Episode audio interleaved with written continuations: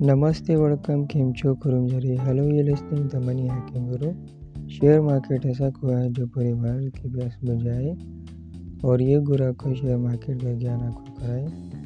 मैं money hacking गुरु आपको देगा संपूर्ण ज्ञान और हर भारतीय को बिलियनर बनाना मेरा काम अगर आप शेयर मार्केट से धन कमाना चाहते हैं तो शेयर के बारे में जानिए।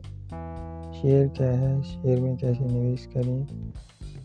ट्रेडिंग क्या है? ट्रेडिंग कैसे करते हैं?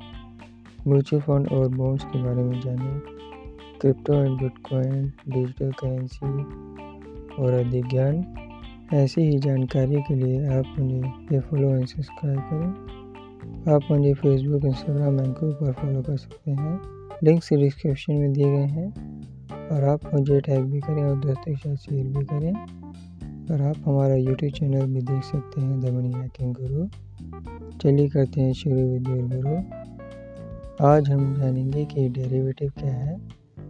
डेरिवेटिव एक वित्तीय अनुबंध है जो दो पक्षों को एक पूर्व निर्धारित मूल्य और तिथि पर एक अंतर्निहित संपत्ति का व्यापार करने की अनुमति देता है। यह अनिवार्य रूप से एक परिसंपत्ति के भविष्य की कीमत पर दाव है। जैसे स्टॉक कमोडिटी मुद्रा या इंडेक्स डेरिवेटिव का उपयोग विभिन्न उद्देश्यों के लिए किया जाता है, जिसमें हेजिंग अटकलें और जोखिम प्रबंधन शामिल है।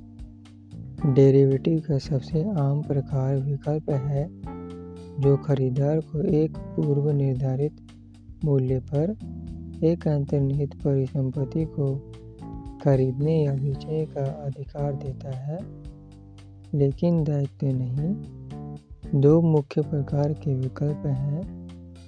कॉल विकल्प, जो खरीदार को अंतर्निहित संपत्ति को बेचने का अधिकार देते हैं।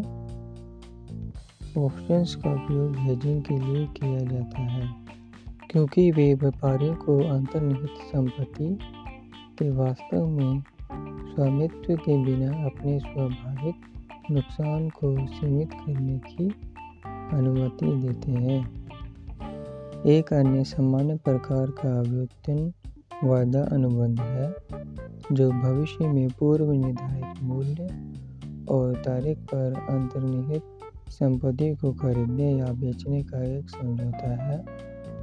वायदा अनुबंध अक्सर अटकलों के लिए उपयोग किए जाते हैं क्योंकि वे व्यापारियों को संपत्ति के मूल्य में परिवर्तन से लाभ के बिना वास्तव में इसका मालिक होने की अनुमति देते हैं।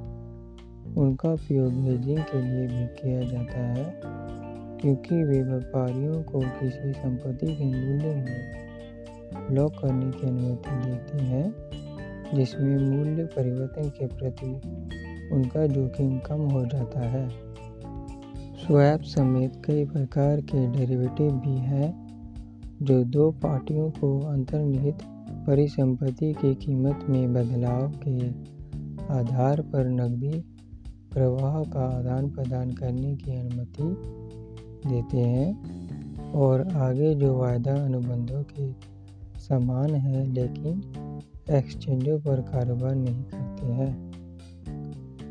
व्युत्पन्न का मूल्य अंतर्निहित परिसंपत्ति के मूल्य से प्राप्त होता है।